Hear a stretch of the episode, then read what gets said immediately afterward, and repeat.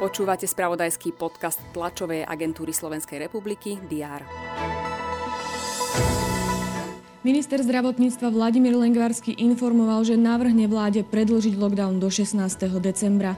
Následne by sa mohli otvoriť všetky obchody pre očkovaných a ľudí po prekonaní ochorenia COVID-19. Esenciálne obchody by naďalej fungovali pre všetkých. Ďalšie uvoľnenie by mohlo prísť po 25. decembri. Slovenské hádzanárky sa nepredstavia v hlavnej fáze majstrovstiev sveta v Španielsku. V rozhodujúcom súboji o postup zo základnej E skupiny prehrali s Českom 23-24 a v tabuľke obsadili bez bodu poslednú štvrtú priečku. Bojovať tak budú už iba v prezidentskom pohári o konečné 25. až 32. miesto. Dopravný podnik Bratislava získal eurofondy na projekt obnovy a doplnenia prístrežkov na zastávkach MHD. Z integrovaného regionálneho operačného programu dostane takmer 2 milióny eur na vyše 100 prístrežkov. Nový rakúsky kancelár Karl Nehammer zložil slávnostný sľub a stal sa tak v poradí tretím predsedom rakúskej vlády za posledné tri mesiace. Aj to sú niektoré z udalostí, ktoré rezonovali v spravodajstve predchádzajúci deň. Je útorok 7. decembra a s ním aj ďalšie aktuality. Vítajte pri prehľade očakávaných udalostí. Poslanci Národnej rady budú pokračovať v rokovaní na 51.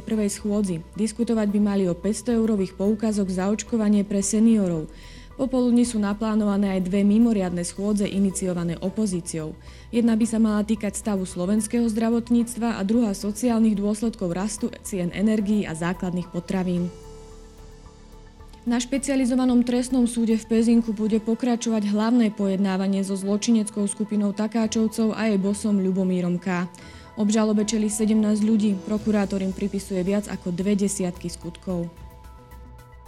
Prezidentka Zuzana Čaputová príjme poverovacie listiny od nerezidentných veľvyslancov krajín Švédsko, Lotyšsko, Malajzia, Argentína, Nový Zéland a Tunis. Okrem toho by mala vymenovať sudcov. Ministerstvo vnútra by malo predstaviť celoslovenskú kampaň protikorupčné desatoro. Obsahovať má 10 princípov boja s týmto problémom. Ministerstvo ju plánuje spustiť pri príležitosti Dňa boja proti korupcii, ktorý si pripomíname 9. decembra. Americký prezident Joe Biden a ruský prezident Vladimír Putin budú viesť rozhovory prostredníctvom videohovoru. Očakávanými témami virtuálneho samitu by mali byť konflikt na Ukrajine, situácia v Afganistane či jadrový program Iránu. Zároveň si pripomíname 80. výročie japonského útoku na americkú vojenskú základňu Pearl Harbor.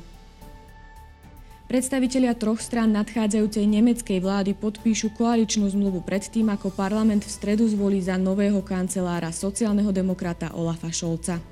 Medzinárodný súdny dvor by mal vyniesť verdikt v spore Arménska a Azerbajdžanu, ktoré sa navzájom obvinujú z porušenia medzinárodného antidiskriminačného dohovoru v súvislosti s konfliktom v Náhornom Karabachu. Čaká nás prevažne polooblačný deň. Teploty sa budú pohybovať od minus 1 až po 4 stupne Celzia. To bolo na dnes všetko. Aktuálne informácie prinesieme počas dňa v správodajstve TASR a na portáli teraz.sk. Prajem pekný deň.